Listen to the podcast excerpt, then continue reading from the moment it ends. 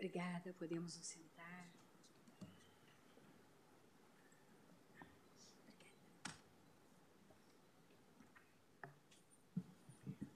Uma boa tarde a todos. Declaro aberta neste 8 de março de 2023 a quinta sessão ordinária do plenário deste Supremo Tribunal Federal, saudando meus queridos colegas, saudando a senhora vice-procurador-geral da República, saudando as senhoras advogadas, os senhores advogados, senhoras servidoras, servidores, todos que nos assistem, né? saudando o ministro Nunes Marques, que está conosco virtualmente, e passando desde logo a palavra à senhora secretária para a leitura da ata da sessão anterior.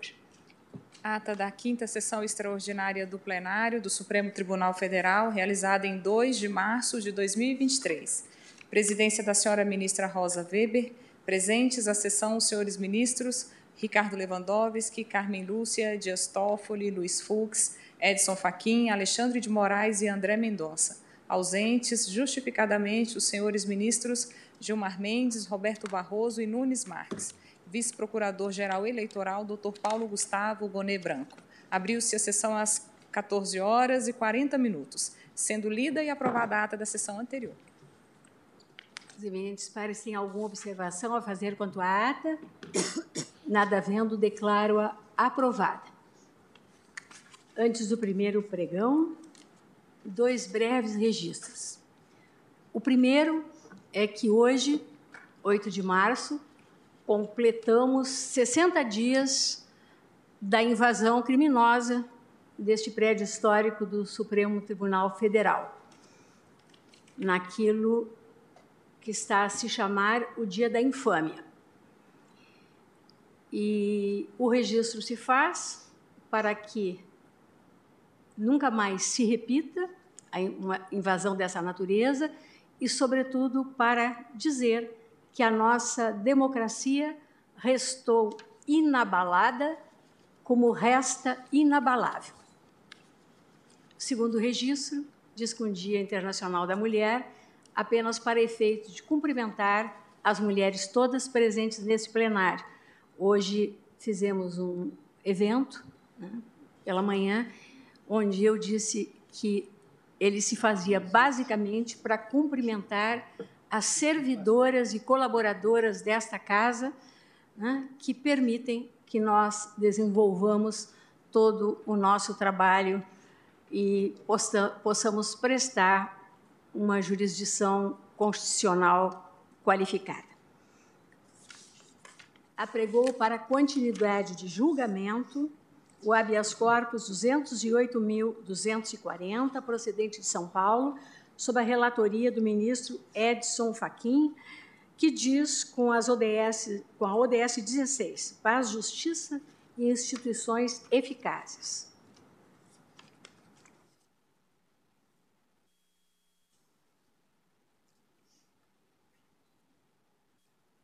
Consta da papeleta que, após o voto do ministro Edson Fachin, relator, que não conhecia do habeas corpus, mas concedia a ordem de ofício para o fim de declarar a nulidade da revista pessoal e dos demais atos processuais que dela advieram e determinar, por conseguinte, o trancamento da ação penal originária e dos votos dos ministros André Mendonça e Alexandre de Moraes e Dias Toffoli, que denegavam a ordem, o julgamento foi suspenso.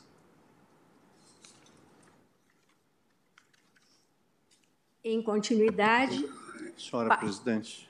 Pois não, ministro Faquim? Vossa Excelência me concede a palavra? Sem a menor dúvida.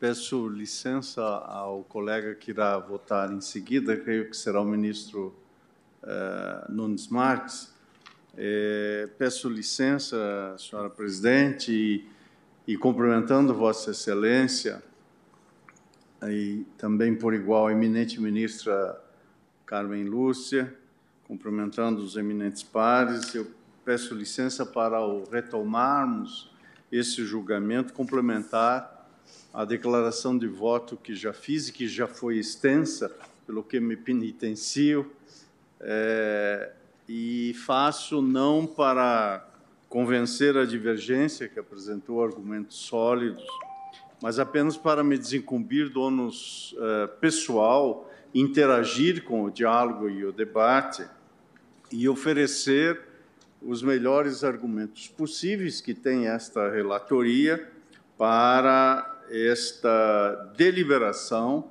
que entendo tratar de tema essencial para o Brasil uh, de hoje. As sustentações orais e, sobretudo, as contribuições dos Amit Curi foram valiosas ao trazer evidências estatísticas de diferenças raciais significativas nas abordagens. Ninguém duvida, e creio que quanto a isso não há dissonância em todos os votos até agora proferidos. Recordo-me da menção expressa que Sua Excelência, ministro André Mendonça, fez no seu voto, de que este país é ainda um país racista e que também é racista o próprio sistema de justiça. Essas evidências estatísticas não estão dissociadas deste caso concreto. Elas indicam, na verdade, que estamos, é, à primeira vista, diante de uma ilicitude de prova. Em um país em que 75% das pessoas mortas em ações policiais são negras, a presença de qualquer elemento racial que possa sugerir um estereótipo deve ser objeto do mais rígido escrutínio judicial. Nesse rigoroso escrutínio judicial, permito-me uma vez mais assentar que a análise da legalidade da revista pessoal deve ser feita com base no relato constante no auto de prisão em flagrante. Como sustentei em meu voto, a justa causa para a revista pessoal deve existir previamente à realização da busca e constar de maneira objetiva e precisa na descrição da diligência para ulterior controle por parte do Poder Judiciário.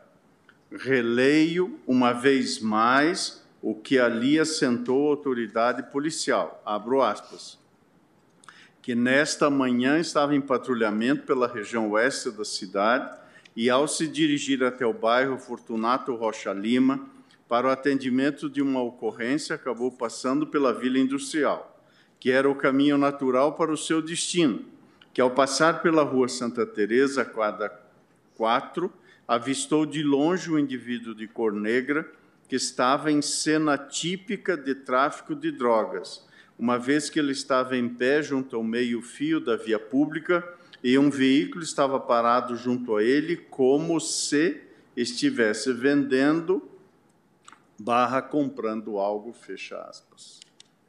Peço toda a vênia para dizer que este não é um caso ruim, como foi dito, e repito aqui usando essa expressão, obviamente, entre aspas. Ao contrário, esse é o típico caso em que o policiamento por estereótipo racial se dá por serendipidade. Essa é uma expressão que, é, num anglicismo, nós recolhemos do artigo seminal sobre essa matéria de David Rudovsky, que acabou é, sustentando essa perspectiva, que, meu modo de ver, é sólida, de é, em situações como essa, fundir o perfil do, do criminoso com a mera descrição de um local do crime. Estereótipo e serendipidade. No caso, um indivíduo negro que estava em local, abre aspas, suspeito, fecha aspas. Ele estava de pé junto ao meio-fio, próximo a um carro. Talvez conversasse, talvez estivesse indicando a direção, mas a suspeita que aparece no auto de prisão em flagrante, como se estivesse, era de uma atividade ilícita. Negro em local suspeito. Peço licença, com devido respeito, talvez ali se pudesse ler ou pudesse ter sido acrescentado. Só poderia ser crime. Portanto, Se a referência à cor da pele fosse supérflua, ela não estaria ali no auto de prisão em flagrante. Se a referência à cor da pele fosse supérflua, ela não seria o primeiro elemento indicado pelo policial para justificar a abordagem. Note-se que o que vem depois no pronunciamento da autoridade policial não serve para justificar a busca, porque a decisão para abordagem já havia sido tomada por ele. Me escuso de fazer a leitura do trecho que já li no voto, que é já o segundo pronunciamento, aonde são dados um conjunto de detalhes que não fazem parte de nenhuma circunstância prévia que justificasse a busca. O fato de terem sido encontrada droga após a realização da revista não justifica a busca. A justa causa deve existir antes da abordagem, e caso exista, a medida será lista independentemente do resultado. Além disso, a atitude é, suspeita, entre aspas, do paciente se dá após ele ter avistado a viatura. E aí, em um país racista, não é necessária a prova desse fato que a rigor ou dessa circunstância que é contrafactual. Que indivíduo negro avistar uma viatura em local, entre aspas, suspeito, consegue manter o semblante? A pergunta é obviamente retórica, porque a resposta todos sabemos e fomos lembrados aqui da tribuna.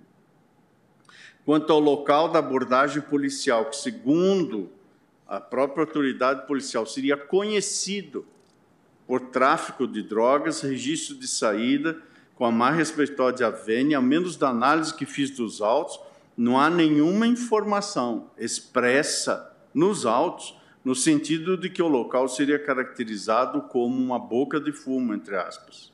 Por outro lado, um local conhecido como ponto de tráfico, desacompanhado de elementos concretos, é, a meu ver, uma mera análise subjetiva. Sem dados precisos, a rua Santa Teresa número 4 pode ser um local de venda de drogas, tal como um centro comercial de São Paulo, uma casa noturna, Avenida Paulista ou qualquer outro bairro da cidade de São Paulo. De igual maneira, não possui relevância se o paciente depois confessou a posse de drogas, a versão apresentada pelos policiais em instrução processual para abordagem ou a sentença condenatória, até mesmo porque essas provas e atos processuais, sendo ilícita a busca, são ilícitas essas decorrências todas. De todo modo, importante ressaltar que a justificativa apresentada em juízo para busca pessoal ganha novos contornos ou seja, da descrição inicial do auto de prisão em flagrante, que em primeiro lugar se refere à cor da pele, as descrições subsequentes, como que montando-se camadas de uma narrativa de imputação com olhos que miram a condenação, vai ganhando camadas adicionais e novos contornos, e reproduzo aqui, por exemplo, no ato de flagrante, se refere que o indivíduo saiu andando sorrateiramente. Nas descrições mais adiante, isto vira fuga. Portanto, é este quadro mental a priorístico que aqui está em questão. Por isso, esse não é exatamente um caso ruim, como se diz. Este é o caso, porque está precisamente na ilicitude da busca. Como se percebe em juízo, quiçá para pretender tornar a busca pessoal justificável, o réu passou a ser reconhecido como usuário e traficante antes mesmo da revista. Antes da viatura, avistava-se o indivíduo negro. E as narrativas que se seguiram foram elevando da condição de usuário para traficante, pelo que, aliás, ele restou condenado. E não somente como constou do auto de prisão em flagrante, Antes mesmo da abordagem, os policiais já identificaram a substância negociada como possíveis pinos de Pendorf, ao passo que no auto de prisão em flagrante o objeto supostamente negociado não tinha sido identificado antes da busca e o andar sorrateiro do flagrante tornou-se uma fuga. Portanto, não encontro justa causa concreta e precisa para a busca pessoal. Ainda que se possa dizer que a cor da pele não tenha sido o único elemento, já que o paciente estava como se, essa expressão diz muito, como se estivesse comprando, vendendo algo, em casos de perfilamento racial nunca é. Com toda a vênia, e assim mantenho o voto que proferi, parece-me erronia reservar o remédio da nulidade da prova apenas para os casos em que o perfilamento se equipara ao crime de racismo. Não entendo assim. Prender porque é negro, abordar porque é negro, inquirir porque é negro são, sem dúvidas, práticas de perfilamento. E também podem configurar crime de racismo. Mas perfilamento é também abordagem justificada a partir de uma suposta maior probabilidade de que uma pessoa tenha cometido uma infração e que a sua cor de pele influenciara na prática do ato. O negro em lugar suspeito, o negro com carro, o negro com roupa de marca, o negro e seu semblante. Ou a juíza negra que, para subir no elevador do fórum da capital de uma grande comarca do país, precisa apresentar sua carteira de identidade, porque o seu locus de autoridade não é reconhecido.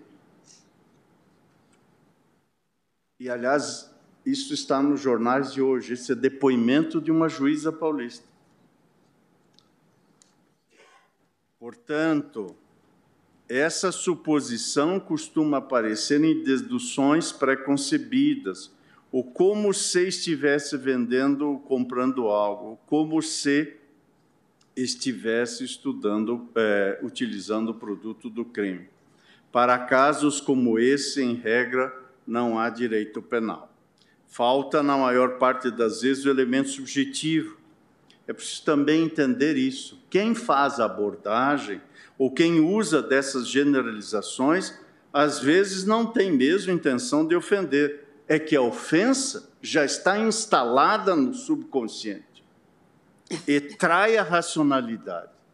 É como se ela furasse o filtro da racionalidade e se apresentasse com uma objetividade que corta como cortam todos os preconceitos. Repito e, portanto, peço toda a vênia às compreensões diversas, não vejo o caso melhor para abordarmos o assunto. A diferença pode ser sutil, mas essa sutileza transforma ou mantém o mundo. A justa causa é um indivíduo negro junto ao meio-fio, próximo a um carro, como se estivesse comprando, vendendo algo. Quizá essa seja mais uma das cenas mais vistas na atividade policial. O que diferenciou essa para outras tantas foi a cor da pele e o local. Nada mais.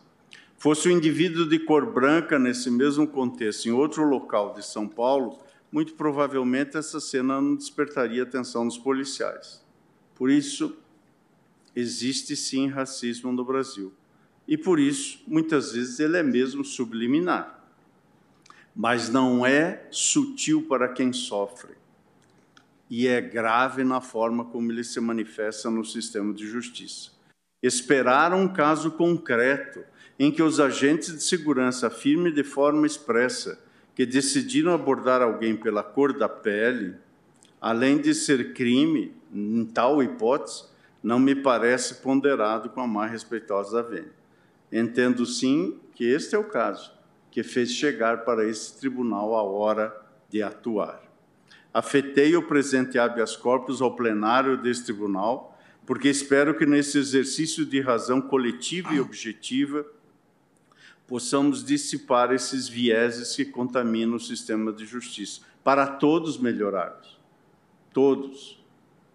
Penso que esta corte, caso reconheça, como me parece ser o caso, que a abordagem foi de fato fundada em uma generalização, cujo único elemento sobre a pessoa abordada é o fato de ser um indivíduo de cor negra em local suspeito, dará um importante passo a assentar a ilicitude da prova. Por isso, senhora presidente, pedi licença para reiterar essas observações e, por certo, independente dessa circunstância, aqui ter-se-á um pronunciamento do tribunal, mas bem se sabe que, do ponto de vista das relações materiais e sociais, poderá não ser a solução efetivamente definitiva. Não houvesse droga junto com o paciente, essa teria sido possivelmente mais uma abordagem feita em um indivíduo negro em um local suspeito que ficaria sem qualquer remédio eficaz. Aliás, esse fato só veio a esse tribunal pelos desdobramentos que teve. Porque, em não havendo desdobramento, a abordagem que levou em conta duas generalizações sem nenhuma objetivação, jamais teria chegado aos tribunais. E o preconceito continuaria presente. Para esses casos, a luta contra o preconceito vai exigir muito mais do que se está propondo neste presente debate, nesta ação e neste habeas corpus. O que proponho aqui é bastante singelo: reconhecer que, mesmo o preconceito que trai a nossa consciência, é inadmissível. Portanto, renovo o pedido de desculpas por ter novamente feito uso da palavra e, ao agradecer a paciência de todos os pares, em especial, cumprimento as senhoras ministras na data de hoje, ministra Rosa e ministra Carmen, que aqui estão, e a ministra Ellen, que aqui esteve. E peço licença para cumprimentar uma quarta ministra, que, quem sabe, um lugar do futuro colocará nesse plenário, uma mulher negra. Muito obrigado, presidente. Muito obrigada, ministro Faquim. Presidente. Ministro Alexandre, o ministro Nunes Marques ele está com alguma dificuldade. Ficamos muito felizes de ver tê-lo de volta, ministro Nunes Marques. E muito obrigado, se Vossa Excelência. Eu, eu, aguardo, ministro Alexandre. Aguarda? Porque seria o um caso, talvez. Então, fique à vontade. Vamos ouvir então o ministro Alexandre. Obrigado, presidente. Obrigado, ministro Cássio Nunes Marques. Também cumprimento Vossa Excelência, presidente Rosa Weber, a ministra eh, Carmen Lúcia, todas as mulheres pelo eh, Dia Internacional eh, das Mulheres. Presidente, rapidamente, sem querer polemizar, porque todos, todos partimos da mesma premissa. Isso já discutido e debatido na sessão anterior. É, é, como o ministro relator afirmou, como o ministro André afirmou, como eu afirmei repetidas vezes, é, o perfilamento racial, lamentavelmente, existe, faz parte de uma chaga que é o racismo estrutural é, no país, deve ser combatido, deve ser firmemente combatido, e mais do que isso, é, quando verificado, não só processualmente deve acarretar a ilicitude da prova, como, repito, insisto, penalmente deve acarretar o crime de racismo. Então, essas premissas são, a meu ver, é, unânimes até agora, nos quatro votos, ministro Dias Toffoli também é, votou. Agora, presidente, com todas as vênias ao eminente ministro Faquim, esse caso é muito ruim. É para se reconhecer isso. E eu, pedindo vênia novamente ao eminente ministro, é, repito a pergunta que Sua Excelência acabou de fazer, uma pergunta é, retórica. Fosse o indivíduo de cor branca no mesmo local, ele teria sido abordado? Eu acrescento: fosse um indivíduo de cor branca no mesmo local e no mesmo procedimento, aquele procedimento de estar ao lado do veículo, ele teria sido abordado pela polícia? Sim. Eu tomei o cuidado de verificar que na mesma semana dezenas de abordagens ocorreram tanto em relação a negros quanto a brancos, no mesmo local e com o mesmo procedimento. E por que isso? Não se trata aqui de uma suposição de ser uma boca de fumo. É um dos cinco locais com mais apreensão de drogas no varejo de Bauru. Então não é uma suposição, é um dado empírico e estatístico que o próprio réu em seu depoimento, disse: Eu estava na boca de fumo.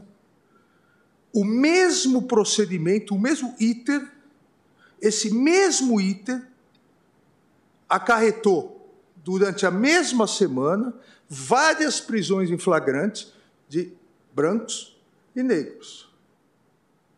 Então, por isso que eu digo, e qual a grande preocupação?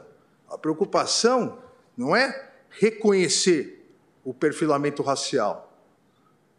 O perfilamento racial, em outros casos, é flagrante, em alguns é limítrofe, mas nesse é reconhecer que um procedimento idêntico que acarretou prisões em flagrantes em brancos e negros, que esse procedimento será sempre ilícito, então. Essa é a grande preocupação. Eu cito exemplos concretos, para não falar em shopping center, eu cito exemplos concretos é, em que já se anulou e se reconhece o perfilamento racial. Saída de templos ou igrejas na periferia, que na saída a polícia chega e, em determinados grupos, aborda somente o negro. Jogos de futebol em que em bares pessoas estão assistindo o jogo, a polícia chega e aborda somente o negro.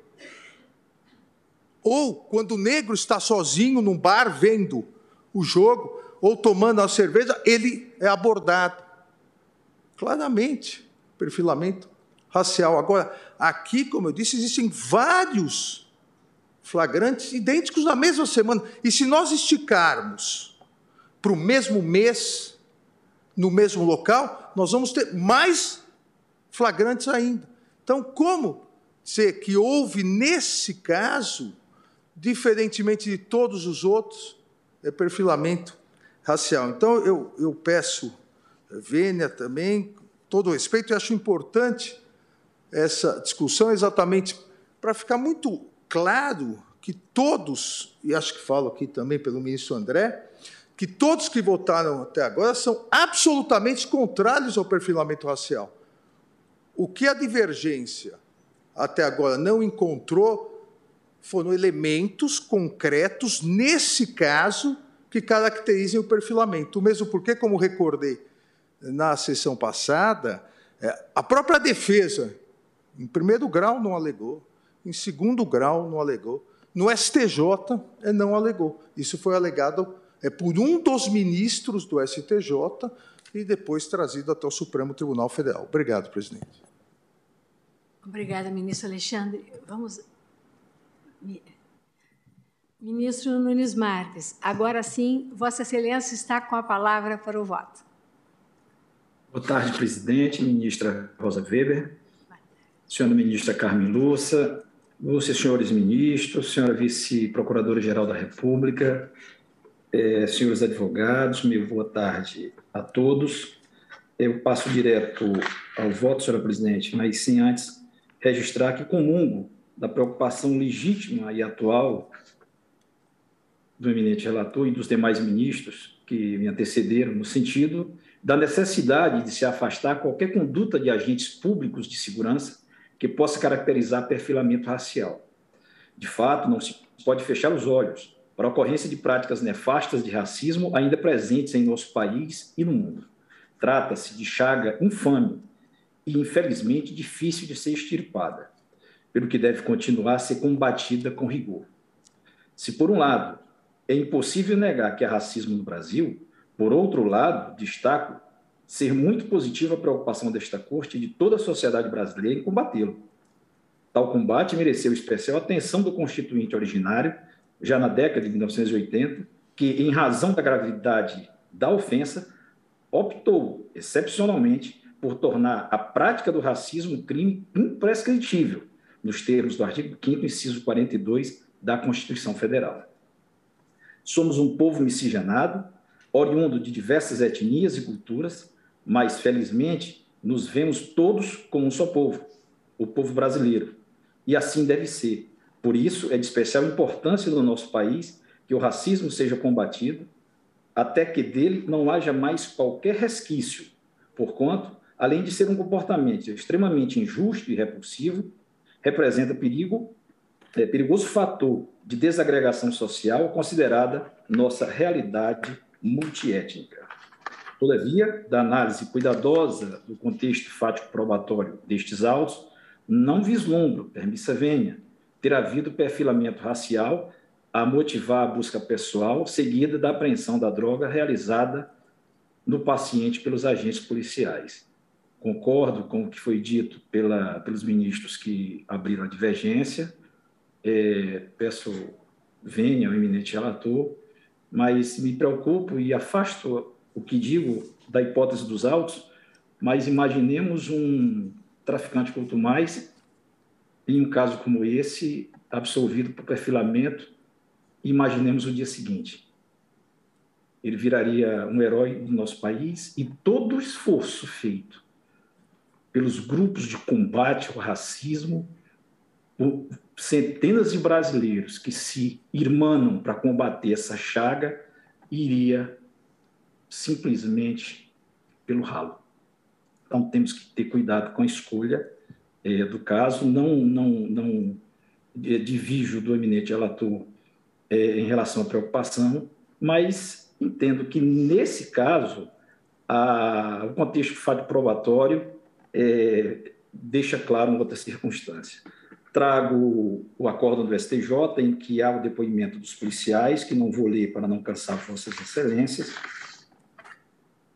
e prossigo. A parte impetrante alega que a fundada suspeita para abordagem policial deu aso à revista corporal e apreensão da droga foi fundada essencialmente na cor da pele negra do suspeito, o que configura perfeito exemplo de perfilamento racial.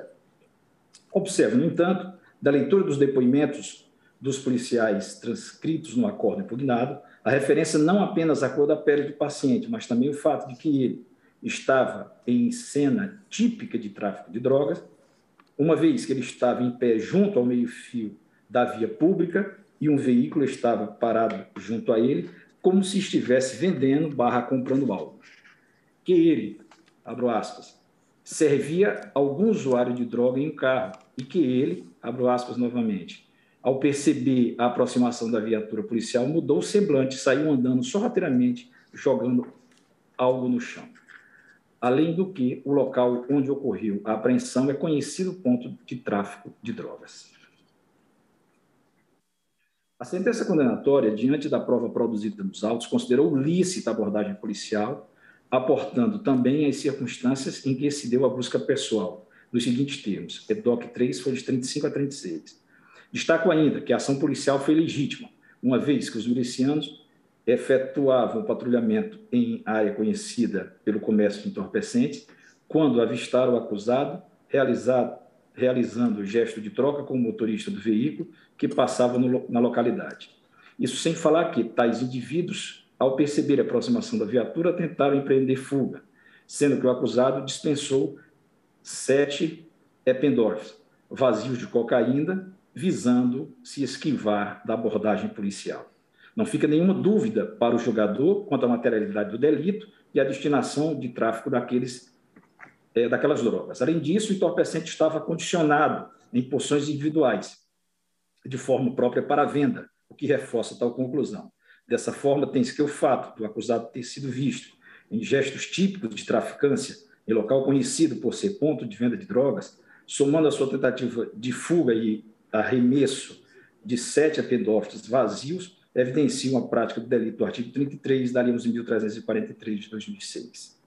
Na mesma linha, o Tribunal de Justiça do Estado de São Paulo consignou, por sua vez, EDOC, página 113, 114, 14. Segundo apurado, policiais em patrulhamento por local conhecido como ponto de venda de drogas visualizaram o acusado no meio da via pública, entregando algo para motorista de automóvel em atividade suspeita, aparentemente comercializando drogas. Ao perceber a aproximação policial, dispersaram-se em direções distintas. O motorista empreendeu marcha e não foi localizado. O réu tentou fugir correndo, mas foi alcançado pelos policiais. Durante a fuga, dispensou ao solo ependófitos vazios. Em revista é, pessoal, os agentes estatais encontraram as porções de cocaína e o dinheiro em notas trocadas. Indagado, informalmente teria admitido a traficância, relatando que recebia quatro porções como forma de pagamento para, para cada 14 vendidas. bem caracterizado o tráfico de drogas. Os policiais atuantes na ocorrência relataram os fatos com segurança e coerência. Em patrulhamento por local conhecido como ponto de venda de drogas, visualizaram o acusado, já conhecido, em atividade suspeita, pois estava em pé no meio da rua, entregando algo para o motorista do automóvel. Ao perceber a aproximação policial, tentou deixar o local e dispensou pinos plásticos vazios ao solo. Alcançado e realizada a revista pessoal, os agentes estatais encontraram com o réu cinco porções de cocaína, além de 80 reais em dinheiro trocado. Questionado, Francisco admitiu informalmente o comércio de drogas. Disse que recebia porções da droga como pagamento pela mercância ilícita. Os policiais ainda contataram que o acusado, é, os policiais ainda contaram que o acusado era conhecido em outras incursões no local, porquanto é, gritava avisando indivíduos na outra esquina quando a viatura se aproximava. Em suma, em que pesa o esforço da defesa, nenhum dado concreto foi trazido a permitir ou tornado vidoso o relato dos agentes. Fecho aspas.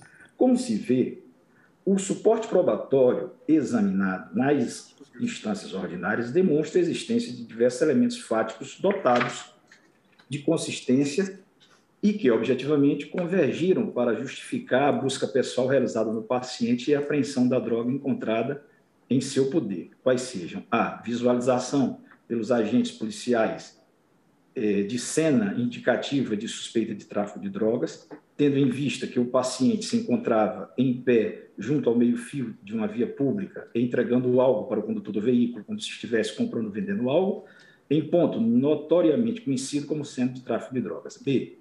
O paciente, ao perceber a aproximação dos policiais, tentou se evadir sorrateiramente e jogou algo ao chão. C. Em virtude da aproximação dos policiais, o condutor do veículo que estava parado arrancou de forma repentina e deixou o local. D. O paciente já fora visto no local anteriormente de atividade suspeita. E. No local havia prática do tráfico de drogas, sendo sido apontado que, durante a madrugada e manhã, houve prisão de outros indivíduos em razão do cometimento do mesmo crime diante desse cenário, não há como se concluir, data venha, que a fundada suspeita para a realização da busca pessoal no paciente teria sido a cor de sua pele, mas sim um conjunto indissociável das circunstâncias objetivas que compõem a cena em que este foi flagrado cometendo o ilícito penal. A menção à cor da pele do paciente teve finalidade, penso eu, puramente descritiva, em ordem a permitir a sua identificação e reconhecimento conforme se verifica dos depoimentos dos policiais. Soma-se a isso o fato de que o, o delito de tráfico de drogas possui natureza permanente, cuja consumação se protrai no tempo, o que, nas circunstâncias acima apontadas, conferiu legitimidade à busca pessoal realizada no paciente e à apreensão da droga.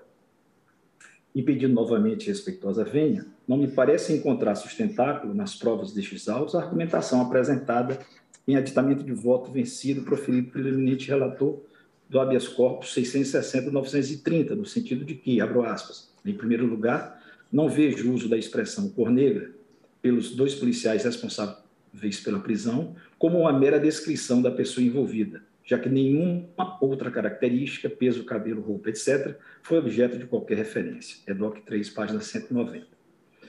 Ora, da reconstituição da cena do flagrante delito, percebe-se que os policiais visualizaram o paciente inicialmente a uma distância considerável, ao longe, conforme o depoimento do policial condutor acima descrito, e ainda interagindo com o condutor de um veículo parado em via pública, em ato de mercância, como se estivesse entregando algum objeto.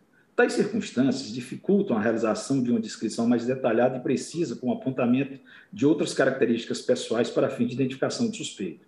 Daí, mostra-se natural, de início, haja o apontamento com finalidade descritiva de um dos traços físicos de visualização mais fácil e rápida, como a cor da pele, por exemplo. Além disso, quanto ao argumento de que a expressão é, cor negra foi usada pelos policiais e nenhuma outra circunstância relevante foi considerada para justificar a revista pessoal, não havia campanha prévia ou denúncia anônima, por exemplo. É DOC 3, página 190.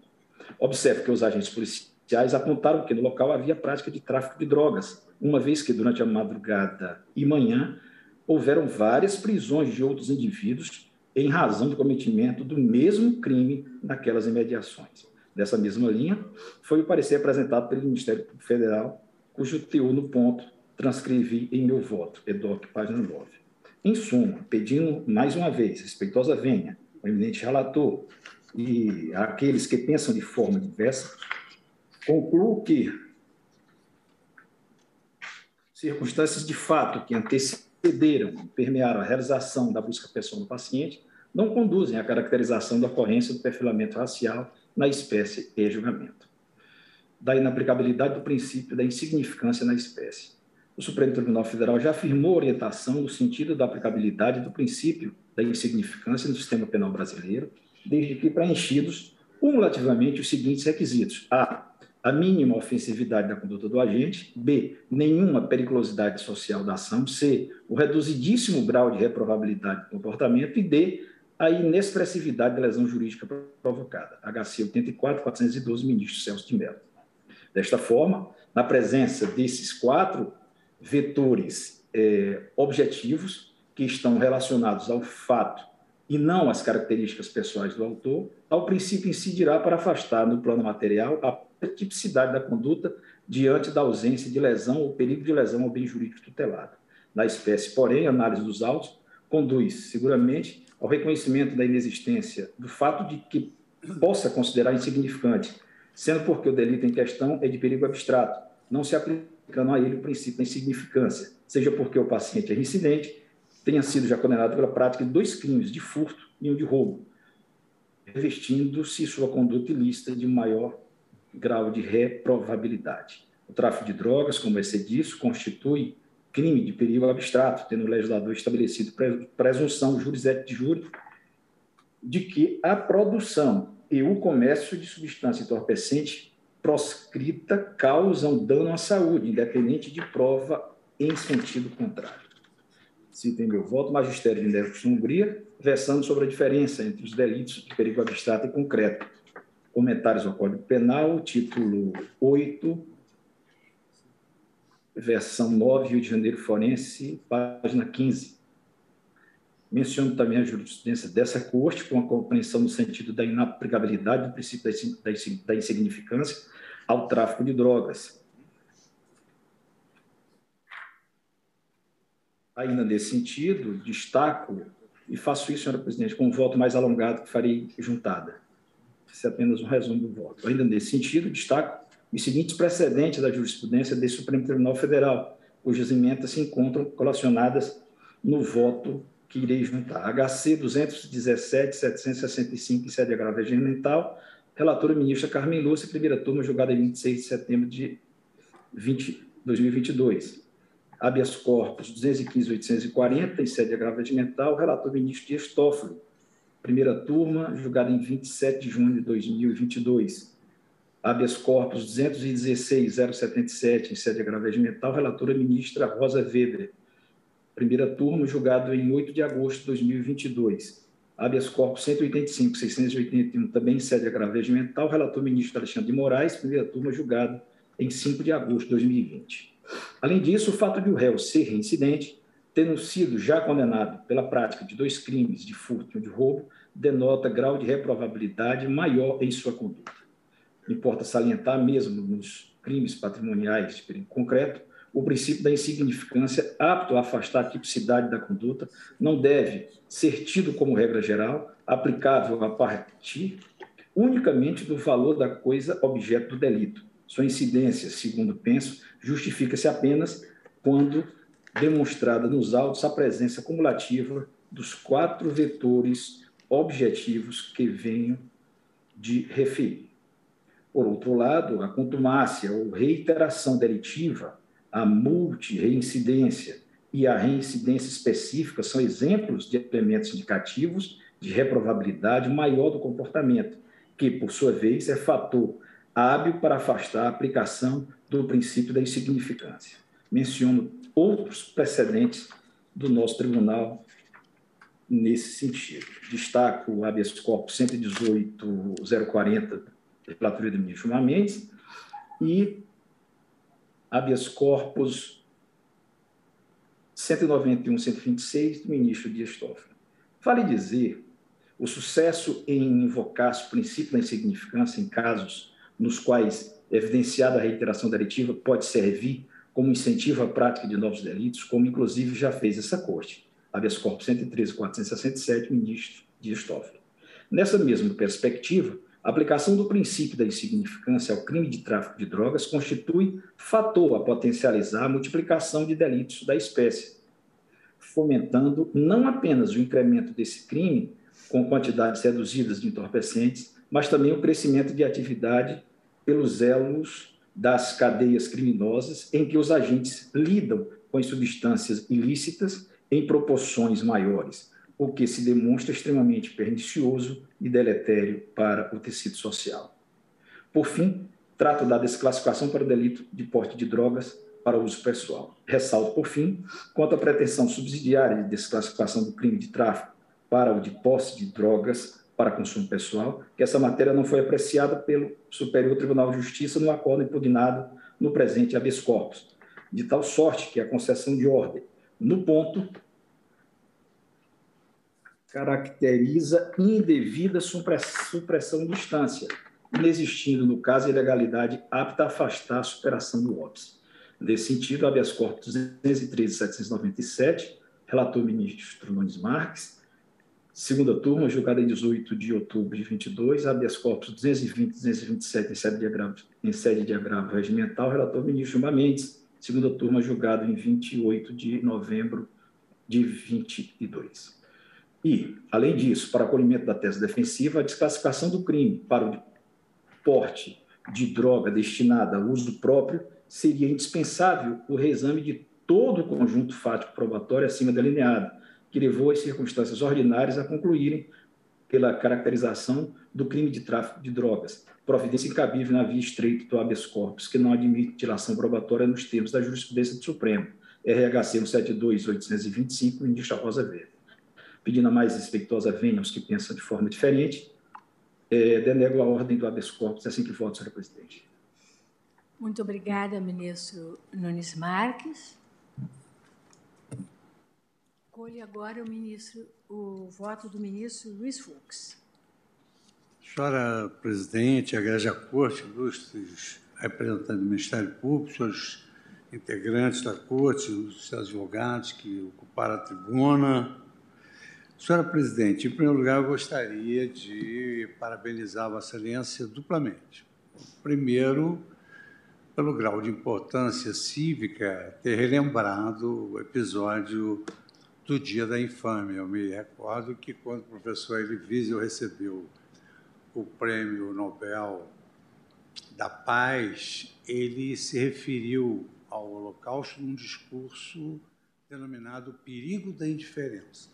E nesse discurso ele dizia que havia necessidade de se repetir quantas vezes fossem necessárias a tragédia do Holocausto para que isso nunca mais voltasse a ocorrer e Vossa Excelência faz muito bem, como tudo que faz, de rememorar essa data para que nunca mais haja esse atentado à democracia e às instituições da nossa República. Em segundo lugar, como poderia deixar de ser, queria cumprimentar Vossa Excelência, a ministra Carmen, a Procuradora da República, Lindora, a nossa secretária Carmen Lília, as advogadas presentes pelo Dia Internacional da Mulher. Hoje a mulher realmente tem se destacado nesse grande universo feminino, quer nas letras jurídicas e até nos esportes, onde elas têm conquistado é, grandes laureas, como hoje foi até demonstrado um programa esportivo sobre, digamos assim, a ascensão da vitória feminina em vários segmentos do esporte, ainda naqueles em que eram muito exclusivos dos homens. Então, as mulheres brasileiras e as mulheres do mundo estão de parabéns, porque elas demonstraram que era realmente uma falácia acreditar que a mulher era um sexo frágil. Passado isso, senhor presidente, eu gostaria de destacar que o meu voto ele estava pronto desde a última sessão. ele está pronto dentro daquele contexto que nós debatemos. Não obstante, tanto o ministro Alexandre Moraes quanto o ministro Fachin trouxeram agora mais é, elementos coadjuvantes das suas razões, que não foram objeto das nossas especulações. Por outro lado, o, um tema dessa grandiosidade, tendo em vista essa jurisprudência emancipatória do Supremo, que tem a todo momento enfrentado a questão do racismo em vários julgados, eu entendo que nós deveríamos julgar essa questão com o quórum completo. E o quórum não está completo. Então, eu vou me utilizar do instrumento que nós temos. Nos Estados Unidos, a Suprema Corte tem o direito de pronunciar o non liquid quando há um desacordo moral razoável num dado momento histórico. O momento agora não é o momento histórico, o momento é que a jurisprudência do Supremo Tribunal Federal ela tem se revelado emancipatória quando trata da questão do racismo, muito antes de nós entrarmos no tribunal, quando se discutiu a questão da, da liberdade de expressão e a expressão dos discursos de ódio, do racismo, também num habeas corpus em que se discutia a liberdade do autor de lançar uma obra antissemita. Aliás, esses povos têm um passado doído, e só quem já sentiu na pele é que pode efetivamente abordar esse tema com a preocupação que ele merece e com a sensibilidade que ele exige dos magistrados. A lei de sete partidas, sete partidas, dizia os juízes devem ser homens sensíveis e saber direito, se possível. Então, nós estamos diante de um tema que reclama de nós uma grande sensibilidade, uma grande responsabilidade do plenário, mas o plenário não está completo. Então, quero me comprometer com Vossa Excelência que vou reanalisar as matérias que foram trazidas pelo ministro relator, ministro Luiz Edson Fachin, que sempre traz argumentos sólidos, assim como também o ministro Alexandre Moraes, que se contrapôs também com argumentos que merecem ser sopesados. De sorte que eu me comprometo com Vossa Excelência a pedir vista e trazer a, a minha vista tão logo eu tenha ciência de que a sessão realizar-se-á com quórum completo. Aviso a Vossa Excelência com devida antecedência para que Vossa Excelência possa pautar. E acredito que isso será possível na próxima quarta-feira. Eu, então, peço vista até a próxima quarta-feira. Pois não, ministro Fux. Então, eu pergunto à ministra Carmen Lúcia, ao ministro Ricardo Lewandowski e ao ministro Gilmar Mendes se estão de acordo ou se querem antecipar o voto. Na verdade, o ministro Dias Toffoli antecipou o voto justamente porque hoje ele não poderia estar presente. Ah, a rigor, só faltaria, só temos, só não poderia votar hoje o ministro Luiz Roberto Barroso. E como o ministro Luiz Roberto Barroso eh, preparou esse tema e conversou comigo, eu, de fato, não encerraria o julgamento hoje, ministro Fux, porque também entendo que, pela relevância do tema, ele merece que todos tenham condições de, enfim, eh, emitir o seu voto. Até porque, vejam bem que interessante, na verdade, a divergência até agora, ela diz com um caso concreto, porque com relação à tese do perfilamento racial, pelo menos até agora não houve, está havendo uma unanimidade no sentido de, de entendê-lo execrável. Na verdade, o que a divergência apontou é que no caso concreto não estariam presentes, diversamente do que foi sustentado pelo eminente relator, os aspectos fáticos que levariam à conclusão de que, no caso, a condenação se fez pelo por aquela aquele flagrante em, baseado num perfilamento racial. Então, é um tema interessante, muito oportuna a manifestação de Vossa Excelência, e eu, então, proclamo o resultado provisório no sentido de que, após o voto do ministro Nunes Marques, uh, denegando a ordem, ou seja, acompanhando a divergência. Foi só o ministro Nunes Marques que votou, né? É, porque as manifestações já estavam registradas. O julgamento, houve o pedido de vista pelo ministro Luiz Fux, aguardam os demais.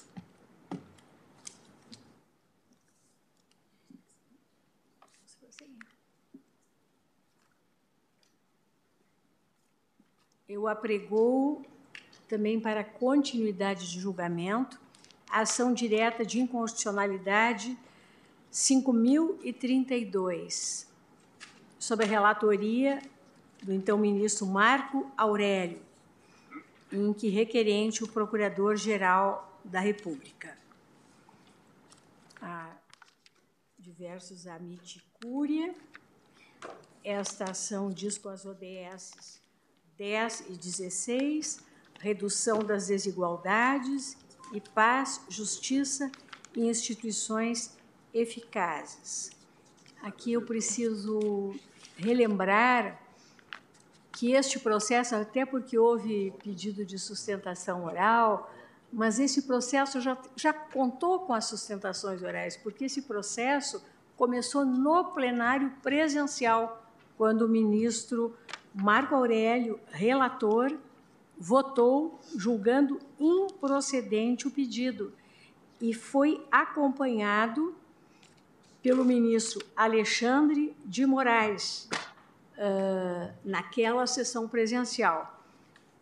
E houve ainda, e votou ainda naquela oportunidade, o ministro Luiz Edson Fachin, que abriu divergência, julgando procedente o pedido. Aí houve pedido de vista do ministro Luiz Roberto Barroso. E o ministro Luiz Roberto Barroso devolveu a vista no plenário virtual.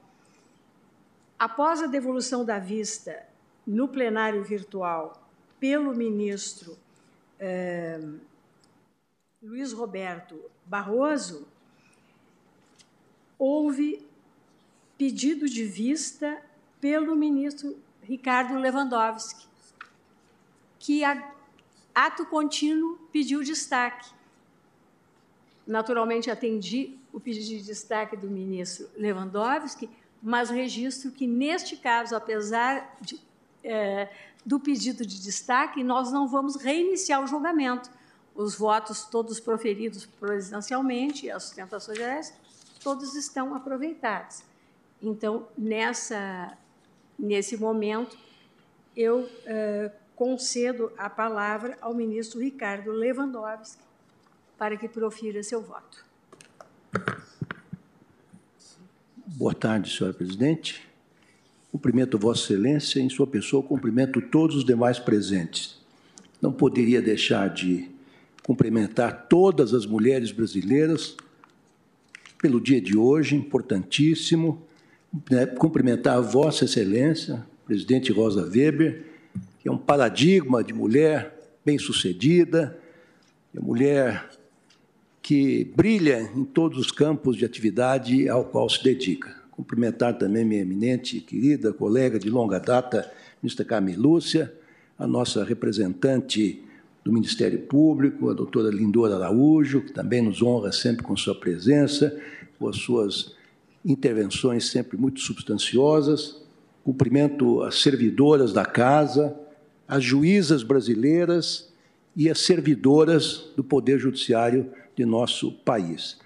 Senhor presidente, é, eu havia pedido vista e depois destaque desse assunto, me parece absolutamente importante, sobretudo quando estamos discutindo agora, sob a relatoria do eminente ministro Gilmar Mendes, a interpretação do artigo 142 da nossa Carta Magna.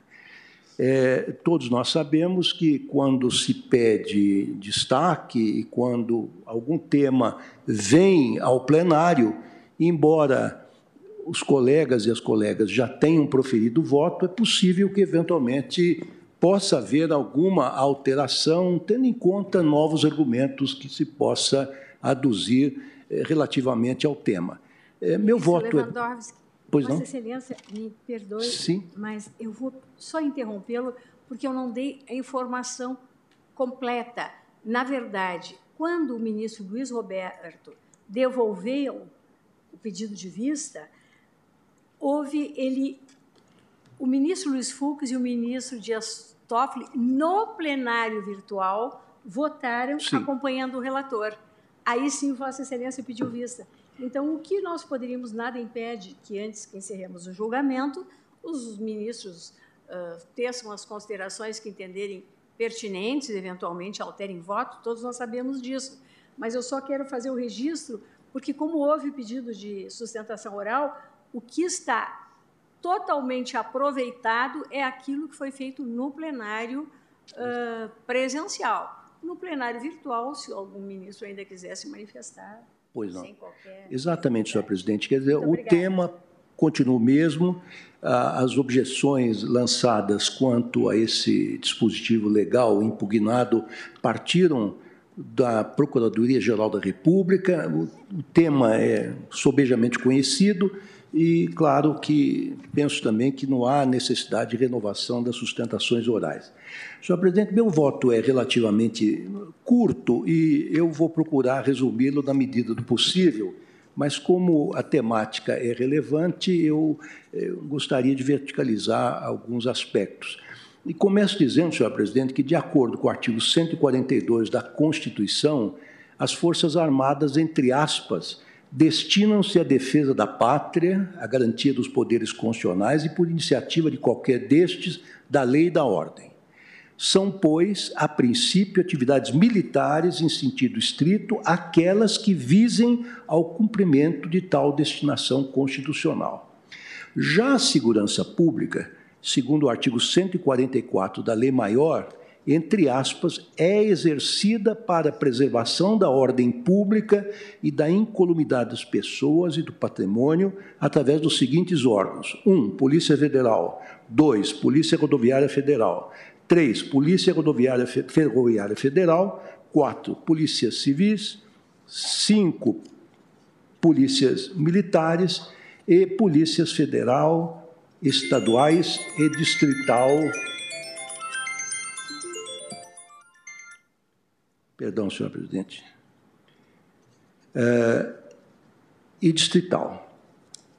Como se percebe desde logo, sem maiores esforços hermenêuticos, a segurança pública constitui atividade eminentemente civil, eis que os órgãos responsáveis por sua preservação são subordinados às autoridades civis.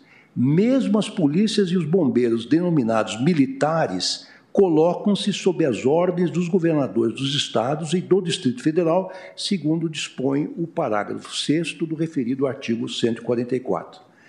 Dito isto, convém discriminar quais são as atividades tipicamente militares referidas no dispositivo legal impugnado, separando-as daquelas que, por sua natureza, não têm esse caráter.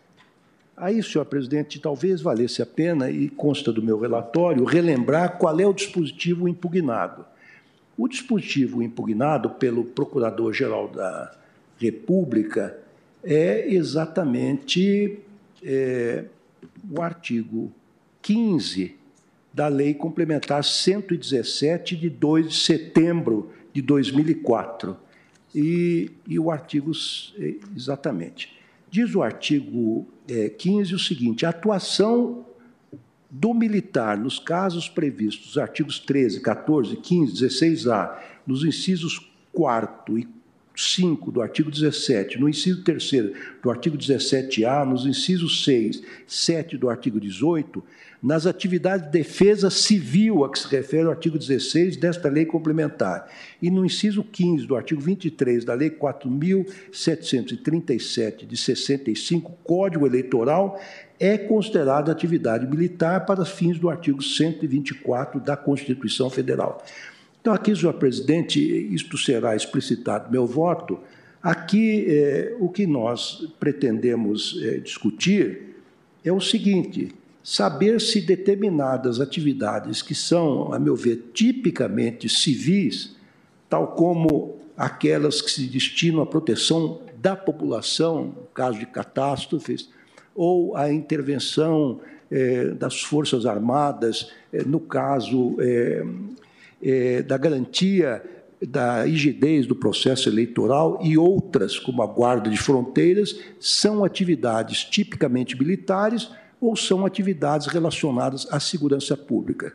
Se são atividades tipicamente militares, subordinam-se à jurisdição da justiça militar. Caso contrário, a tese que eu pretendo defender subordinam-se à jurisdição da justiça comum, seja ela estadual, seja ela federal. Então, continuando, senhor presidente, eh, digo o seguinte: primeiramente, cumpre examinar o artigo 13 da Lei Complementar 97, de acordo com o qual cabe aos comandantes da Marinha, do Exército e Aeronáutica, entre aspas, o preparo de seus órgãos operativos e de apoio obedecidas as políticas estabelecidas pelo Ministério da Defesa. Essa tarefa inclui conforme o parágrafo 1 do mencionado preceito, entre aspas, as atividades permanentes de planejamento, organização e articulação, instrução e adestramento, desenvolvimento de doutrina e pesquisas específicas, inteligência e estruturação das Forças Armadas. Aqui, a meu ver, não há qualquer dificuldade em entender que tais ações estão umbilicalmente ligadas à principal missão dos integrantes das corporações castrenses qual seja a defesa da pátria. Constituem, portanto, atividades militares por excelência. Depois, cabe analisar o que se contém no artigo 14 do referido diploma legal. Da mesma forma, entendo não existir controvérsia quanto ao caráter eminente militar da atividade nele descrita, pois este artigo dispositivo consigna, entre aspas, o preparo das Forças Armadas é orientada por alguns parâmetros básicos com destaque para permanente eficiência operacional, singular e nas diferentes modalidades de emprego interdependentes. Então, essas são atividades militares.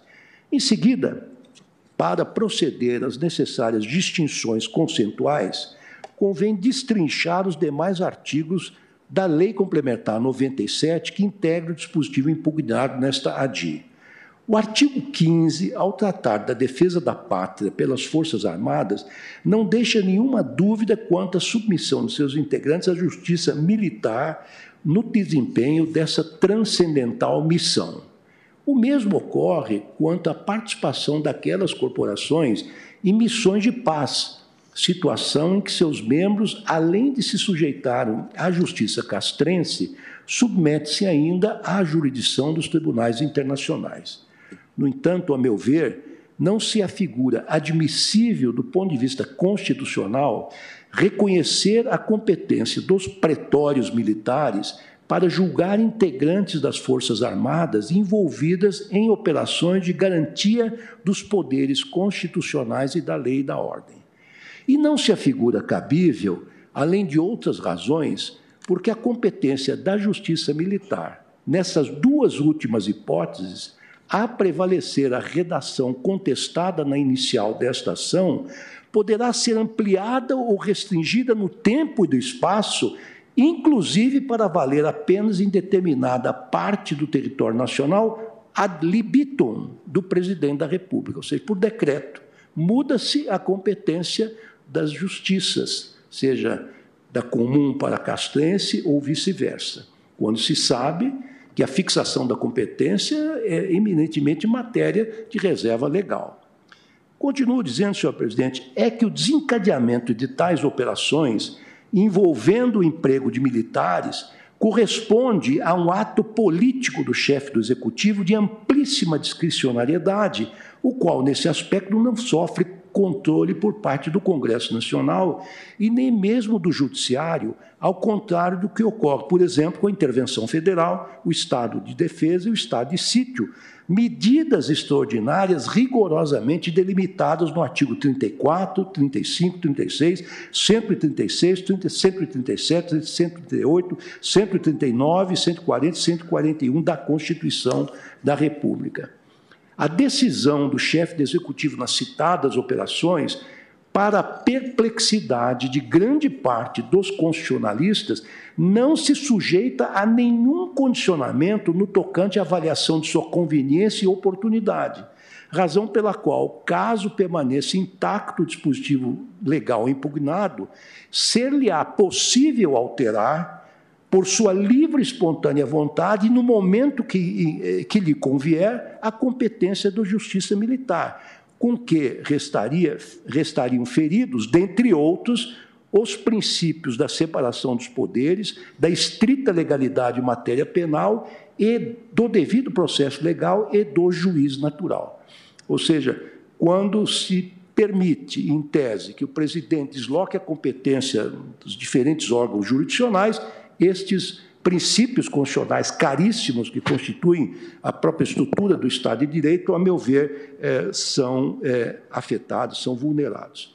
Pergunta-se, então, diante disso, como os cidadãos cumpririam a já vetusta advertência estampada no artigo 3 da Lei de Introdução às Normas do Direito Brasileiro, Decreto-Lei Decreto -lei 4.657, de 42, segundo o qual, entre aspas, ninguém se escusa de cumprir a lei alegando que não a conhece. Se for lícito ao presidente da República definir a qualquer tempo, por decreto, aquilo que é ou não é crime militar deixando de sê-lo em um momento posterior.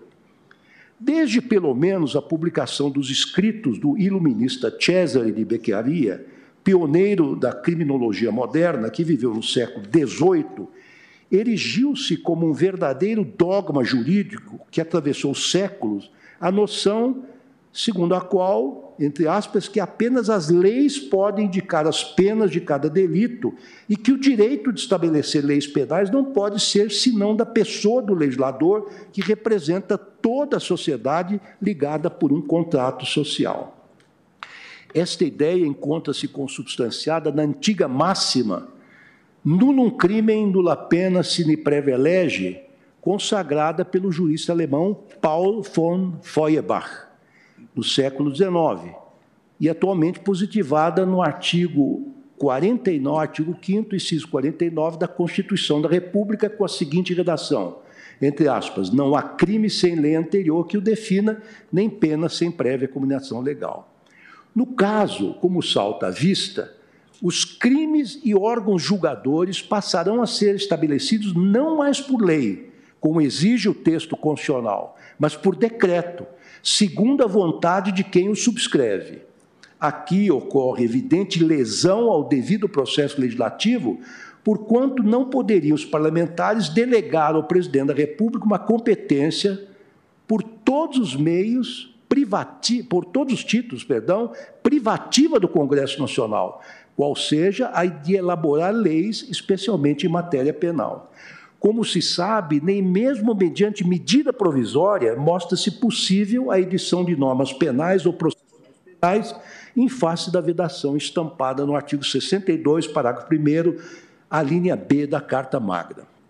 Ademais, caso subsista a disposição normativa atacada nesta ADI, restará ferida de morte a garantia do juiz natural, agasalhada no artigo 5 inciso 37 de nossa lei maior. Para José Afonso da Silva, cuida-se de uma franquia que prescreve um juízo, entre aspas, criado ad hoc, que proscreve, perdão, um juízo criado ad hoc, isto é, apenas para o caso, e post facto, ou seja, depois da ocorrência do fato objeto do processo ou do julgamento. É, preciso, é precisamente disto que se trata na hipótese sobre exame. Quer dizer, certo comportamento que, em, que, que em, um, em um dado momento não era tipificado como crime militar e, portanto, não se subordinava à justiça castrense, de repente, no instante posterior, passa a sê-lo, por força de um mero decreto presidencial sem a necessária anuência parlamentar. Aliás, a multiplicação de operações dessa natureza por todo o país nos últimos tempos tem se revelado uma constante.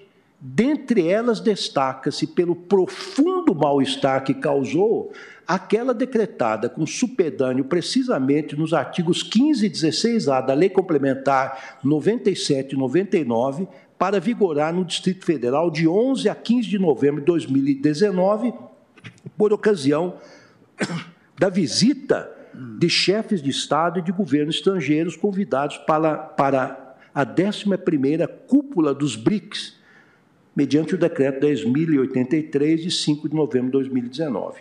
No citado período, senhor presidente, pasmem vossa excelência, as atividades do Supremo Tribunal Federal foram severamente cerceadas, porquanto seus servidores só foram autorizados a adentrar nas dependências da Corte caso previamente identificado, sendo que alguns deles tiveram os respectivos carros revistados por militares.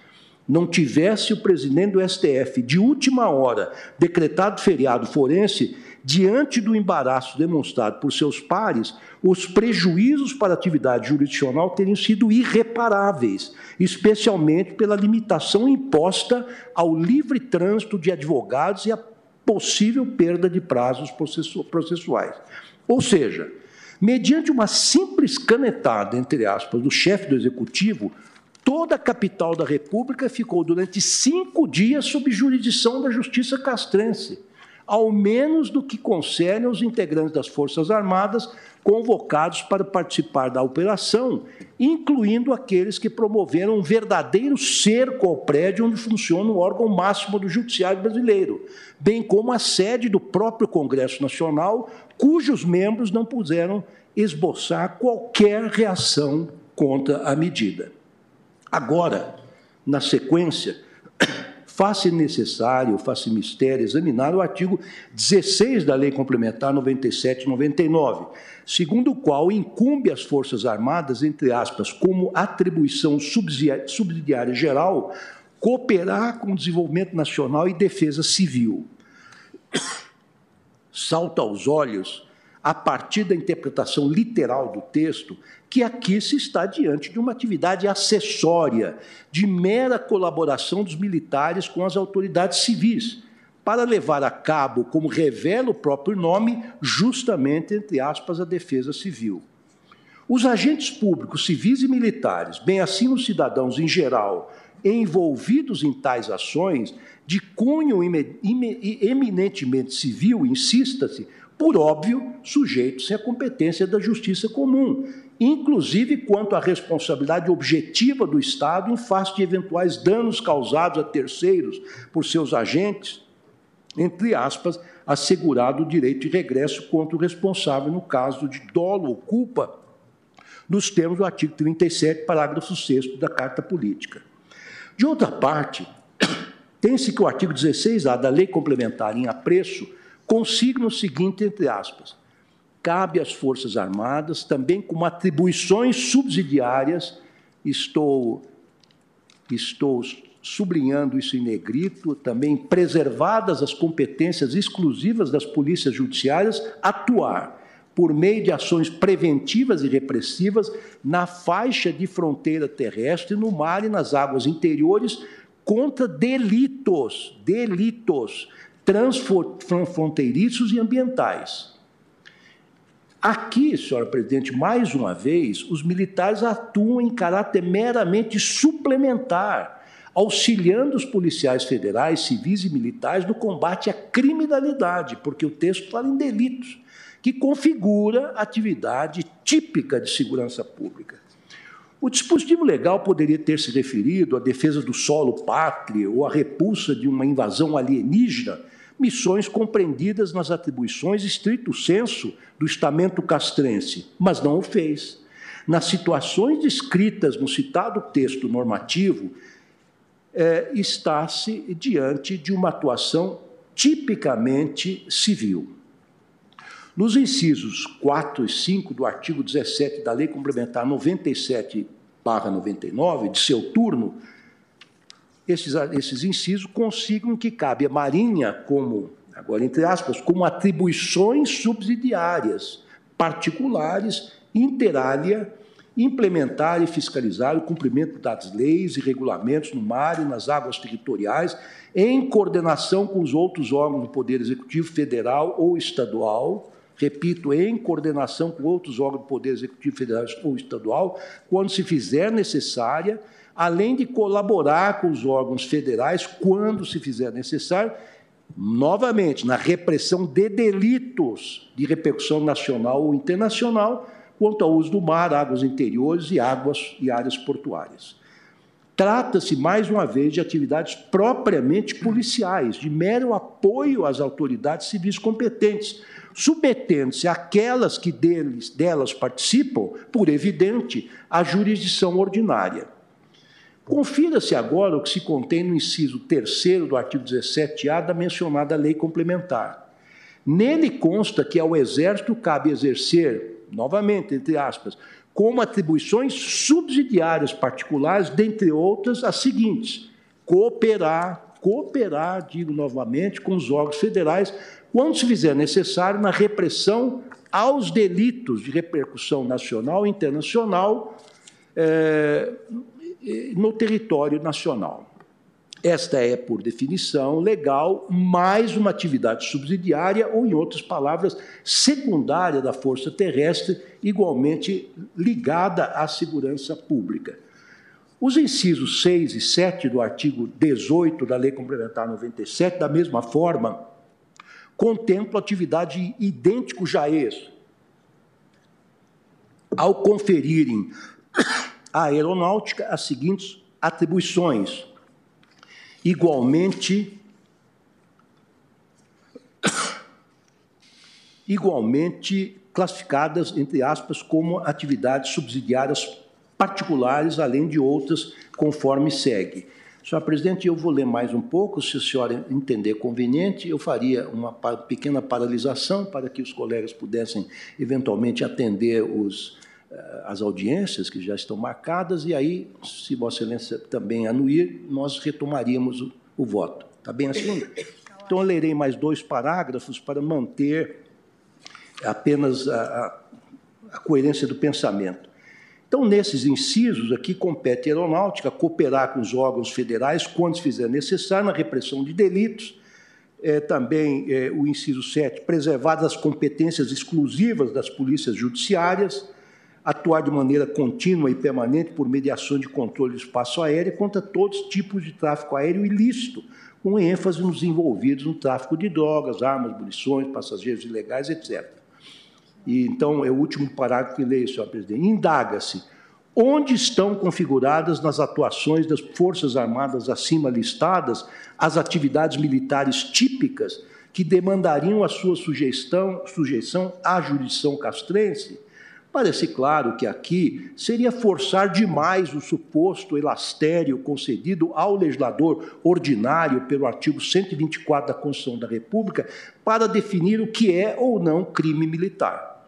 A se admitir uma tal interpretação extensiva, em tese, uma possível cooperação das Forças Armadas, a se admitir uma tal interpretação extensiva, em tese, uma possível cooperação das Forças Armadas no esforço de vacinação da população brasileira contra doenças endêmicas, poderá ser enquadrada como atividade militar contrariando, quando menos, a lógica do razoável desenvolvida por Recazem Siches como instrumento indispensável para uma exegésima, exegese minimamente racional das normas legais. Senhor presidente, eu pararia por aqui, se Vossa Excelência me permitir, para retomarmos em seguida, é, com mais alguns poucos minutos de leitura apenas. Eu agradeço, ministro Ricardo Lewandowski, porque todos nós temos audiências marcadas, né? Então, fica suspensa a sessão pelo prazo regimental.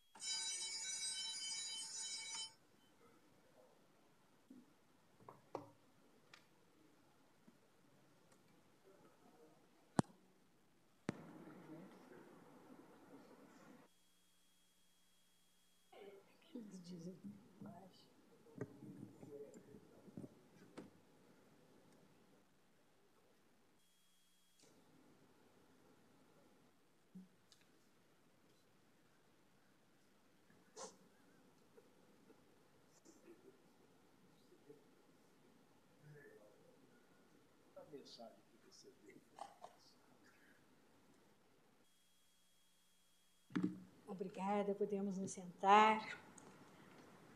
Reaberta a sessão e dando continuidade ao julgamento da ação direta de inconstitucionalidade 5032, sob a relatoria do então ministro Marco Aurélio. Eu devolvo a palavra ao eminente ministro Ricardo Lewandowski, que está apresentando seu voto vista. Presidente, muito obrigado por me conceder novamente a palavra. Cumprimento-a novamente e aos demais presentes. Senhor presidente, meu voto vinha exatamente no sentido de tentar fazer uma distinção entre as atividades militares, que, a meu ver, estão obviamente sujeitas à justiça castrense, e aquelas que não são propriamente militares, mas estão mais voltadas à segurança pública, que seriam atividades subsidiárias, como diz a própria lei, ou complementares, ou subsidiárias, melhor dizendo, da, da, da, das Forças Armadas. E, neste caso, eu estou defendendo a tese que tais atividades subordinam-se à justiça civil e eu aqui estava, justamente, terminei a parte do meu voto, em que estava dizendo que não é possível nós concedermos um elastério muito grande ao artigo 124 da Constituição, que diz o seguinte, só para lembrar, não a nós que conhecemos a Carta Magna, mas aqueles que porventura não a conhecem que estão nos ouvindo. A Justiça Militar compete processar e julgar os crimes militares definidos em lei. Parágrafo único. A lei disporá sobre organização, funcionamento e competência da justiça militar. Então, é, em tese, a lei é que definirá quais são os crimes militares. Não estão previamente definidos na Constituição. Mas estou dizendo que não é possível, nem a lei pode se conceder um, uma flexibilidade tamanha para incluir outras atividades na jurisdição é, é, da militar propriamente dita é, até porque estava terminando o meu raciocínio, isto é, fugiria ou desbordaria da chamada lógica do razoável, lógica razonable, do famoso Recazem Siches, que é um instrumento indispensável para uma exegese minimamente racional das normas legais. O professor José é, Afonso da Silva, ao examinar o artigo 124, que acabei de ler, diz o seguinte, entre aspas, há limites para essa definição do que é crime militar. Diz ele, entre aspas, tem que haver um núcleo de interesse militar, sobre a pena de a lei desbordar das balizas constitucionais. A lei será ilegítima se militarizar delitos não tipicamente militares. Na consideração do que seja crime militar, a interpretação tem que ser restritiva, porque senão é um privilégio, é especial é exceção ao que deve ser para todos. Isso diz o professor, é, grande professor José Afonso da Silva. Aí continua, eu digo, sim, porque como diziam os romanos, ex facto orito ius, ou seja, dos fatos se origina o direito. Isso significa que, de fatos idênticos, no caso do exercício de atividades típicas de segurança pública, exercidas por civis e militares de forma indistinta e, na maior parte das vezes, simultânea, é imperioso extrair consequências jurídicas idênticas. Tal corolário acha-se plasmado com todas as letras no antigo adágio jurídico, segundo o qual ubi eadem ratio ibi idem jus, ou seja, onde houver o mesmo fundamento, haverá o mesmo direito. Ademais, tem-se, o que eu estou dizendo aqui é que se militares e civis é, estão envolvidos numa mesma operação, é preciso que os dois estejam submetidos à mesma jurisdição e a definição dos atos que praticam sejam tipificados numa mesma lei, ou uma lei comum, não é penal, ou uma lei é, militar propriamente dita. Continua, então, senhor presidente, dizendo, ademais, tem-se igualmente no ponto clara violação do princípio da isonomia, bem assim ao postulado do devido processo legal, como observado, pois, participando de uma mesma operação destinada a resguardar a segurança pública, os integrantes das Forças Armadas seriam julgados pela Justiça castrense, enquanto os policiais federais civis ou militares teriam seus atos apreciados pela Justiça comum. Com relação ao tema, o professor José Gomes Carotilho, Joaquim José Gomes Carotilho, felizmente ainda vivo e muito atuante para gáudio de todos nós, esse professor de Coimbra, emérito, diz o seguinte, entre aspas, do que respeita ao estatuto do soldado, a tendência atual é que, para os considerar cidadãos em uniforme e, salvo as restrições constitucionais existentes, considerá-los com os mesmos direitos e deveres dos restantes cidadãos. Isso revela-se igualmente nos princípios do direito disciplinar e criminal, que devem consagrar as garantias de justiça e direitos processuais de defesa inerentes ao Estado democrático de direito. E aqui, dito isso, surge a pergunta: como se aplicaria, numa situação dessas, em que há simultaneidade de atuação de policiais civis e, militares propriamente ditos, estrito senso, como se daria neste, nesse caso, como incidiria, ou como se aplicaria o artigo 580 do Código de Processo Penal, segundo o qual, entre aspas, quando houver concurso de agentes, a decisão do recurso interposto por um dos réus, se fundada em motivos que não sejam de caráter exclusivamente pessoal, aproveitará aos outros? Pergunto. Seria possível aplicar soluções jurídicas diversas para casos idênticos? Parece evidente que a resposta é desenganadamente negativa. Ademais, nada impediria, sob uma perspectiva jurídico-processual, a possibilidade de estender-se por um mesmo fundamento uma ordem de habeas corpus concedida na jurisdição comum a um réu submetido à justiça castrense ou vice-versa. Agora, cumpre examinar o artigo 14, o inciso 14 do artigo 23 da Lei 4.737, de 15 de julho de 1965, que assenta competir privativamente ao Tribunal Superior Eleitoral, ministro Alexandre, se Vossa Excelência me permite, é, frisar esse ponto, entre aspas, requisitar força federal necessária ao cumprimento da lei, de suas próprias decisões ou das decisões dos tribunais regionais que o solicitarem e para garantir a votação e apuração. Então, é da própria lei esta competência do TSE para convocar as forças federais. Portanto, é, em princípio, em tese, essas forças se encontram sob jurisdição da Justiça Militar, sob uh, Justiça Eleitoral, sob comando, inclusive, da Justiça uh, Eleitoral.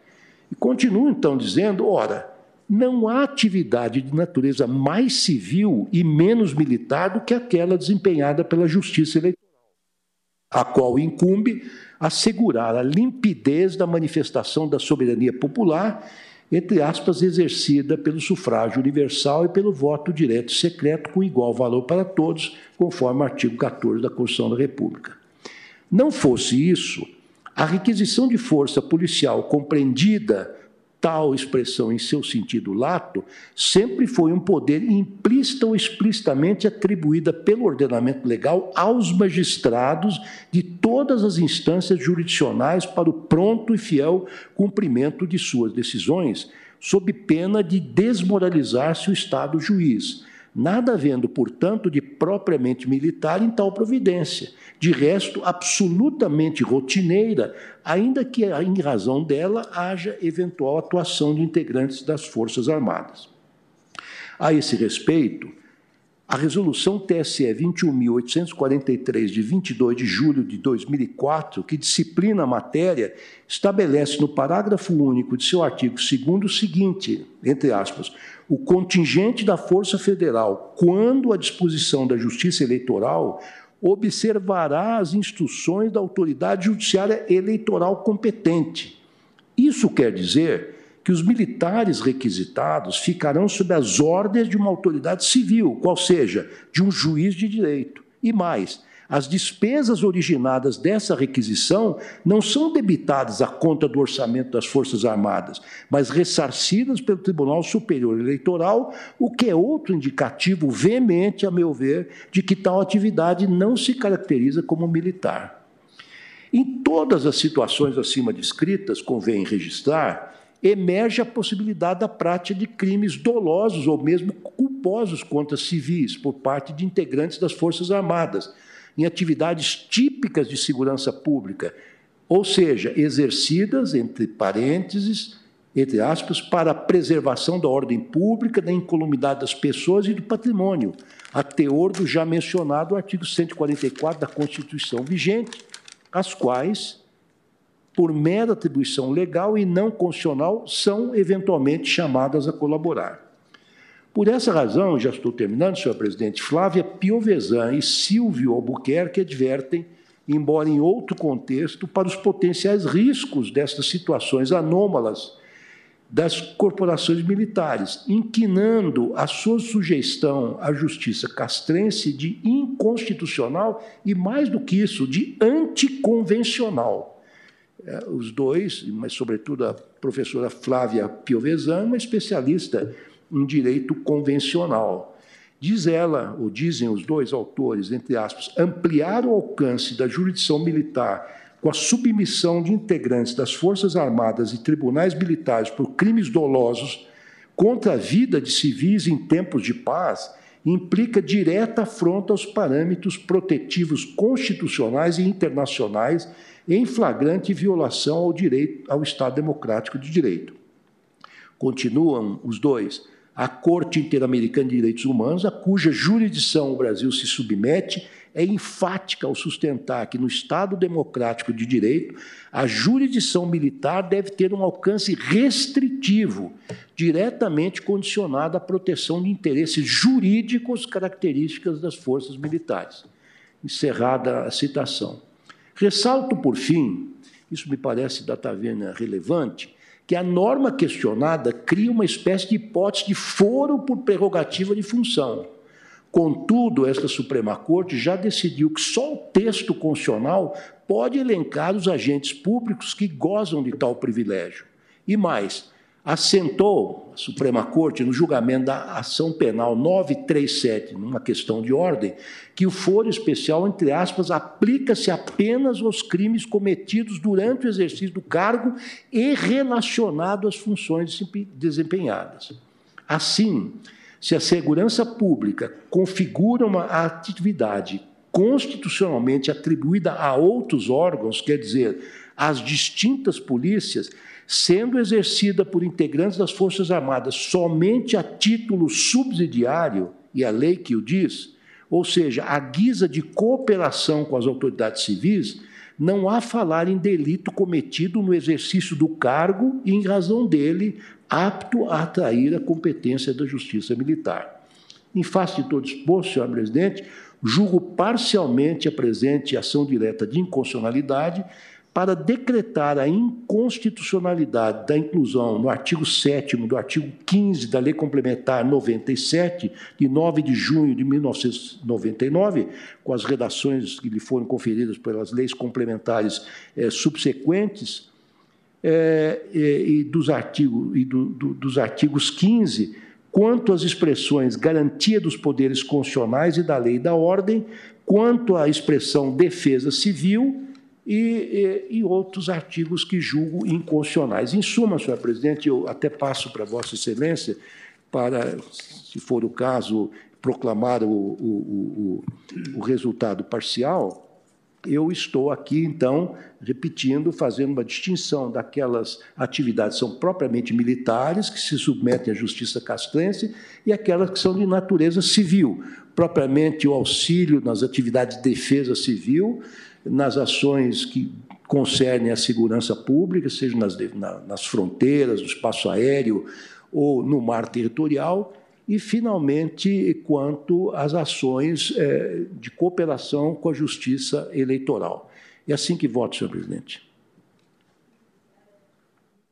Lewandowski, eu consulto o ministro Nunes Marques, porque o ministro André Mendonça não vota em função da relatoria ter sido do ministro Marco Aurélio e dele ter proferido seu voto.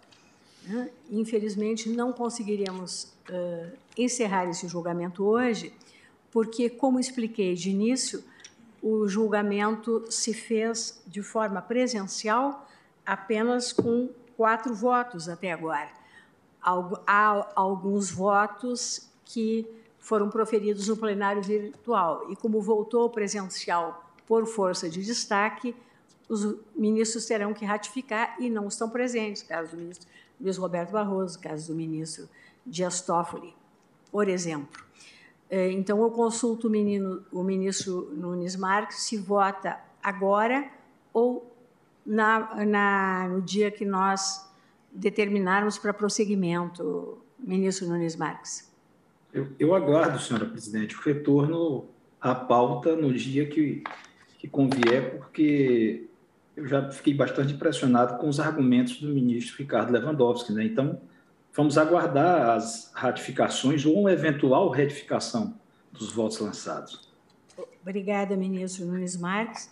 Então, eu proclamo o resultado provisório, que após o voto vista do ministro Ricardo Lewandowski, no sentido da parcial procedência da ADI para decretar a inconstitucionalidade da inclusão no parágrafo 7 do artigo 15 da Lei, da Lei Complementar 97, com as redações que lhe foram conferidas pelas leis complementares 117 e 136, e ainda dos artigos 15, quanto às expressões garantia dos poderes constitucionais e da lei e da ordem, 16, quanto à expressão defesa civil, 16A, 17, inciso 4 e 5, 17A, inciso 3, artigo 18, inciso 6 e 7, e do artigo 23, inciso 14 da Lei 4737,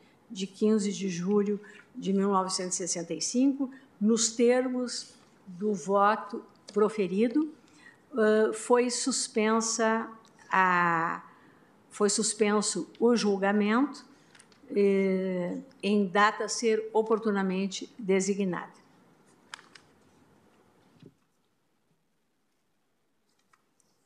Senhores ministros, como nós temos ainda meia hora, eu proponho a Vossas Excelências apenas a discussão da tese. Há um processo que, em que nós já encerramos o julgamento, mas aguarda só o debate e a definição da tese. Por isso, eu chamo a julgamento recurso extraordinário 887-671, procedente do Ceará, também sob a relatoria, então, do ministro Marco Aurélio. Esse processo diz com o tema 847 da repercussão geral, definição dos limites à atuação do Poder Judiciário quanto ao preenchimento de cargo de defensor público em localidades desamparadas. Há 133 casos sobrestados. No julgamento, a decisão foi a seguinte: o tribunal, por maioria, apreciando o tema 847 da repercussão geral, negou o provimento ao recurso extraordinário, vencidos os ministros Marco Aurélio, relator, Carmen Lúcia e Dias Toffoli, que davam provimento ao recurso. Na sequência, o julgamento foi suspenso para fixação de tese em assentada posterior. Não votou o ministro André Mendonça, sucessor do ministro Marco Aurélio. É, na verdade, o ministro Marco Aurélio votou ainda em sessão presencial e os demais eh, votaram na sessão virtual. Perdão, o ministro Marco Aurélio votou na sessão virtual, onde houve o pedido de destaque que trouxe ao julgamento presencial. Ministro redator do acordo é o ministro Ricardo Lewandowski, que foi o primeiro a divergir do voto do relator. Né? E propôs e prevaleceu a sua divergência o juízo de negativa de provimento ao recurso extraordinário. Então, eu ouço, passo a palavra ao ministro Ricardo Lewandowski eh, para efeito de tese, mas antes relembro a Vossas Excelências que, por óbvio, a tese proposta pelo ministro Marco Aurélio, ministra Carmen Lúcia e ministro Dias Toffoli fica prejudicado porque ficaram vencidos e davam provimento ao recurso. Os demais ministros, quatro, sete, os demais oito ministros negavam provimento, negaram provimento ao recurso extraordinário. Um primeiro grupo, ministro Ricardo Lewandowski, ministro Luiz Roberto Barroso, eu própria e o ministro Gilmar Mendes. Num segundo grupo, ministro Alexandre de Moraes, ministro Luiz Fux e ministro Nunes Marques. E num terceiro grupo, o ministro Luiz Edson Fachin. Primeiro a divergir, ministro Lewandowski, que está com a palavra. Pois não. Muito obrigado, senhor presidente. Relembrando rapidamente do que se trata, é, é o seguinte: é um recurso extraordinário que foi proposto pelo Ministério Público Federal contra uma decisão do Tribunal de Justiça do Ceará. E o pano de fundo aqui é o seguinte: um juiz de primeiro grau daquele estado, do Nordeste, determinou é, que uma certa comarca fosse provida de um defensor público, uma, uma comarca que nos autos é chamada de desamparada. O Tribunal de Justiça reformou a sentença de primeiro grau e, no acórdão proferido pelo Tribunal de Justiça local, consta no item 4 a seguinte frase que eu acho interessante, porque me parece que é, resume a controvérsia.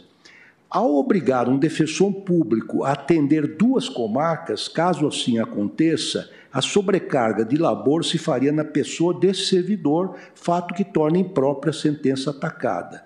Não restam dúvidas que o acesso à justiça na comarca de Jati restará comprometida ante a ausência de um defensor público designado. No entanto, o ordenamento jurídico prevê solução na figura do advogado ou defensor dativo a ser designado na forma da Lei 1060 de 1950. Portanto, o próprio ordenamento jurídico tem eh, fórmulas de suprir a presença do defensor público. Então, a nossa tese aqui, e que prevaleceu, foi a seguinte: que fere a autonomia constitucional, administrativa e financeira da Defensoria Pública o fato de um juiz eh, determinar, ou judiciário, a lotação numa certa comarca. Então, a tese que eu proponho, salvo melhor juízo, ao egrégio plenário, e claro, estou aberto a todo tipo de sugestões, é a seguinte ofende a autonomia administrativa das defensorias públicas decisão judicial que determine a lotação de defensor público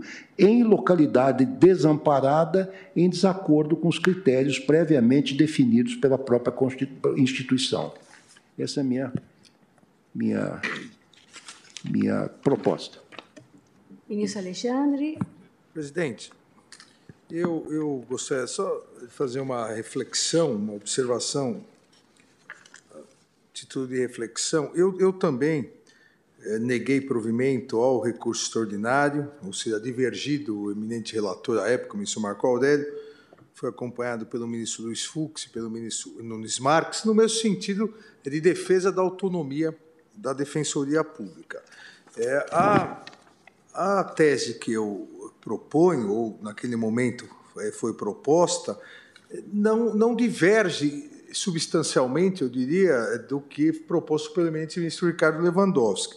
Eu só faria referência, como fiz na tese, ao parágrafo 2 do artigo 98, que do ADCT, que coloca como requisitos para a própria autonomia administrativa da Defensoria Pública a escolha prioritariamente de regiões com maiores índices de exclusão social e adensamento populacional. E digo isso, presidente, porque em alguns, alguns estados eh, nós tivemos problemas, inclusive julgamos aqui um, um problema do Estado de São Paulo, é, em que a, a Defensoria Pública, que é uma grande Defensoria Pública em São Paulo, né, o Conselho da Defensoria Pública, naquele momento, diríamos, é, deu uma rateada, é, em que havia um grande adensamento na capital e qualquer defensor que saísse num raio de 10 quilômetros do centro, por exemplo, ganhava uma verba. É, ou seja, não respeitado o, a questão do adensamento e ainda se criou uma verba. Em outros estados, nós também tivemos alguns problemas da concentração, todos na capital. Então, obviamente, eu, eu concordo plenamente é que a Constituição consagrou autonomia administrativa é, da defensoria.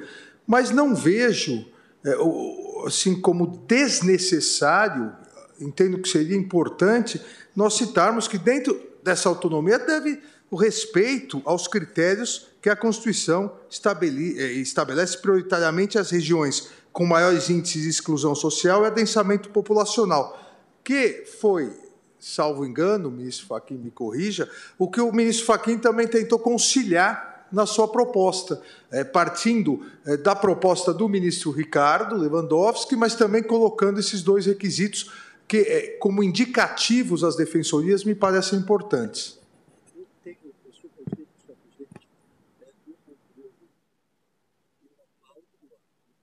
Do eminente ministro é, é, Alexandre Moraes, são muito judiciosas as observações de Sua Excelência.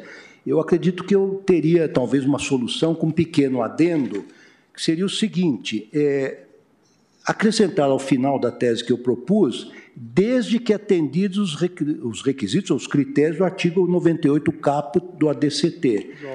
Ficando assim, olha, proponho, é, ofende a autonomia administrativa das defensorias públicas, decisão judicial que determine lotação de defensor público em localidade desamparada em desacordo com os critérios previamente definidos pela própria Constituição, agora, vírgula, desde que observados os critérios do artigo 98 cap do ATCT. Quer dizer, ou seja, a Defensoria Pública pode, dentro da sua autonomia, estabelecer critérios de lotação, mas deve observar os critérios do artigo 98 cap. E parágrafo 2 E, e parágrafo, parágrafo 2 tá. Cap, pois não. E parágrafo segundo. Caput, vírgula, parágrafo segundo. Eu acredito que o ministro Alexandre, que foi promotor como eu, nós tínhamos nas comarcas sempre um defensor que às vezes acumulava várias comarcas, mas para cada comarca havia um defensor público. São Paulo teve um momento que não criava a defensoria pública. É, é, é, tinha a PAJ, a Procuradoria de Assistência Judiciária, que fazia parte da Procuradoria do Estado, até o momento que se criou e se deu a opção ah. aqueles procuradores do Estado que faziam o papel de defensores públicos puderam aderir à defensoria. Senhora Presidente, Vossa Excelência me permite apenas não, para contribuir, creio que a redação eh, agora eh, aportada pelo eminente ministro Carlos Lewandowski contempla todas as preocupações, porque reconhece a importância da autonomia administrativa e, por, obviamente, ao lado dela, a autonomia funcional da Defensoria Pública, e a referência ao artigo 98 é relevante, tanto que na tentativa de conciliação das teses, ah, o texto que eu havia é, cogitado se refere precisamente a isso. Portanto, eu desde logo manifesto de acordo com a proposta da tese. É, e, e, presidente, se me permite, até a, a, redação proposta pelo ministro Ricardo Lewandowski fica melhor do que a que eu havia proposto, porque eu partia da exceção, e, e Sua Excelência parte da regra. Então, já começamos reafirmando a autonomia administrativa eh, da Defensoria Pública, e aí, na sequência, colocando que essa autonomia, por óbvio, deve seguir os preceitos constitucionais. Eu também, então, já desde logo adianto que acompanho Sua Excelência.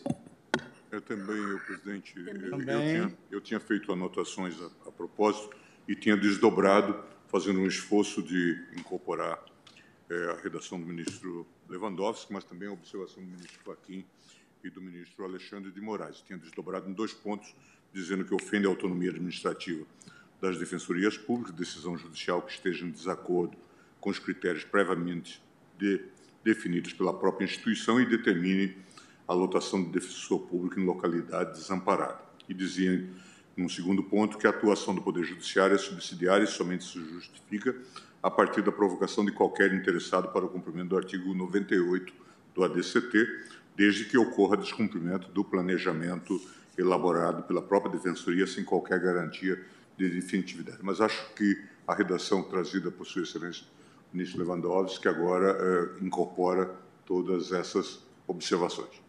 Perfeito. O ministro de André acordo também, vota senhora presidente. agora na tese. Está de acordo? De acordo.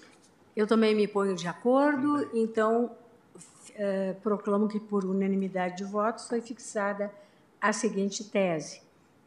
Ofende a autonomia administrativa das defensorias públicas, decisão judicial que determine a lotação de defensor público em localidade desamparada, em desacordo com os critérios previamente definidos pela própria instituição, desde que observados os critérios ou os requisitos. Sabe, os critérios não, é, do AU é, definiu os critérios do artigo 98 8, caput, caput e parágrafo 2 do ADCT. Do, uh, do, do ADCT, das... incluído pela emenda constitucional 80 de 2014. É isso? Tá bem. É? Então, fixada a tese, esse julgamento fica encerrado e eu coloco a palavra à disposição dos eminentes pares para alguma observação, alguma nada vendo. Então, vamos prosseguir amanhã, faltam 10 minutos para o horário previsto para o término da sessão. Eu só me resta agradecer a presença de todos, desejar um excelente noite